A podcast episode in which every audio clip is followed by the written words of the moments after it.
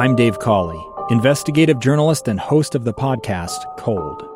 In October of 1985, a woman named Cherie Warren left work at a busy Salt Lake City office to meet her estranged husband at a downtown auto dealership. She never made it home.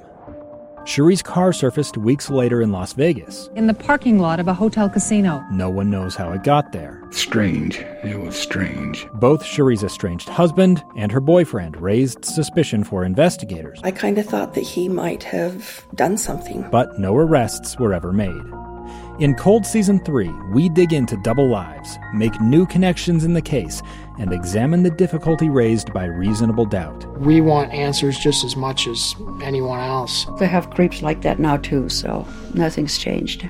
That's the new Cold Season 3, The Search for Cherie, now available anywhere you get your podcasts.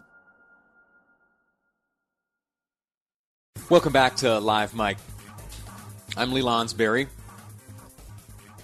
We've been talking, of course, about so much on today's episode of this program, and I want to, for a moment, talk about masks. I want to talk about whether or not you're wearing a mask. I want to ask you, are you wearing one?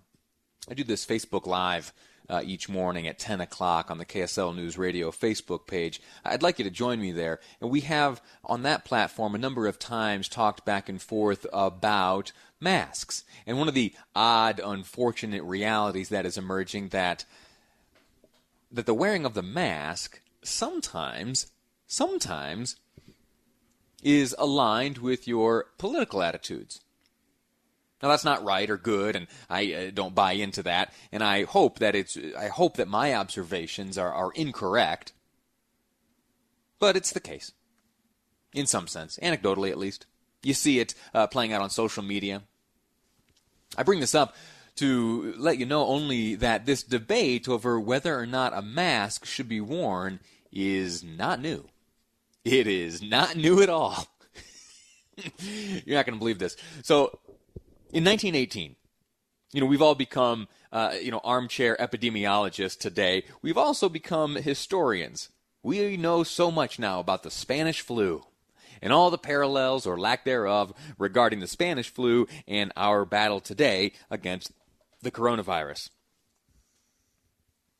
If you've really been paying attention, you will learn that in the early 1900s, 1917, 18, 19, that here in Utah we fared relatively well as we waged war against the Spanish flu compared to the rest of the world and the country. For a number of reasons, there were bits of advice handed down by some of those health officials and such like that, very similar to what we are experiencing today. Social distancing was encouraged and practiced. But one thing that we haven't really analyzed in Utah in 1918, in the midst of the Spanish flu, is whether or not people were wearing masks. I was combing through some old archives along with some help from producer Amy, and we stumbled into an op-ed from a December edition of the Ogden Standard from 1918. I want to read it to you. It's fascinating. And it has to do with mask usage. Specifically, it comes under the headline, Masks Should Be Worn. This, again, the Ogden Standard editorial board from 1918. It reads, in Salt Lake, many of the medical profession are opposing the use of masks, claiming that the masks are germ catchers and tend to increase instead of decrease the epidemic now raging. Now, this is Lee again, present day. Those claims may sound crazy right now, but rewind the clock just a few weeks, and what was it that the Surgeon General of the United States was saying? Something similar to this. Anyway, we know better now. The editorial from 1918 continues in the Standard. The Ogden Standard, until the doctors present proof of their contention, the layman will doubt the wisdom of their position, as the medical authorities of the United States favor masking. Only last week we read of 5,000 American soldiers arriving in France, and although there were influenza cases abroad, the disease was confined to 28 men. All the soldiers were required to wear masks. They were closely associated, yet the disease was held in check. All right.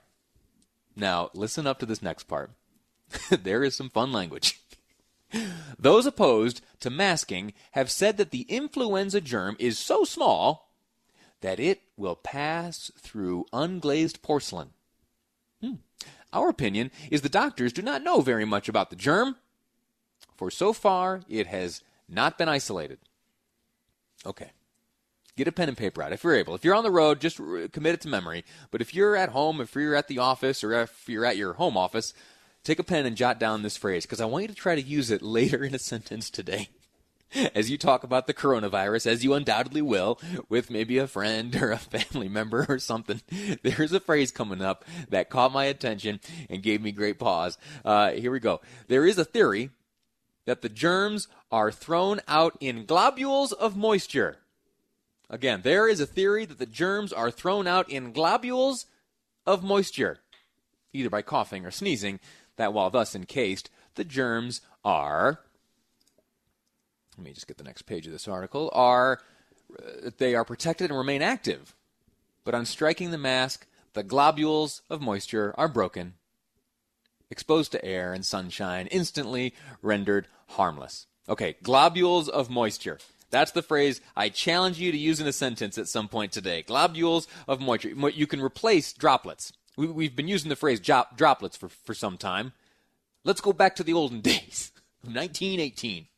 Borrow a phrase from the Ogden Standard as the editorial board there argued for the use of masks. It continues, the masks also prevent those carrying the disease expelling the germs in the presence of others. Now that sentence right there is exactly why today, 102 years later, we are doing the exact same thing to prevent the exact same spread of a disease. I'll read it again. The masks also prevent those carrying the disease expelling the germs in the presence of others. That was the view of the editorial board of the Ogden Standard 102 years ago. And how did things fare here in Utah with regard to the Spanish flu? We did pretty well. And we are doing pretty well today as we battle the coronavirus. So let's take the advice of those today in position to give advice, as well as looking back 102 years, taking the exact same advice. I'll read you the last paragraph here before I wrap up. Now, the lungs and the linings of the throat must have fresh, pure air, and if the masks, in great part, shut off that supply of oxygen, they reduce the resisting power. But those who are masked can find ample opportunity to breathe freely, deeply, with fresh air, and fill their lungs to a greater degree than when they were unmindful of their breathing. Out in the open, with no one in contact, the masks may be removed. Social distancing. Final sentence of the editorial piece. Our opinion is the masks should be worn. Let me echo the attitude expressed 102 years ago in Ogden, Utah, and this is Lee Lonsberry talking, and it is my opinion that the masks should be worn. We're going to take a break. When we come back, we're talking about Mark Cuban. Mark Cuban, yeah, Dallas Mavericks. He's got a plan to put some money in your pocket, and he also might have his eye on the White House. We'll get the details next on Live Mike. I'm Lee Lonsberry, and this is KSL News Radio.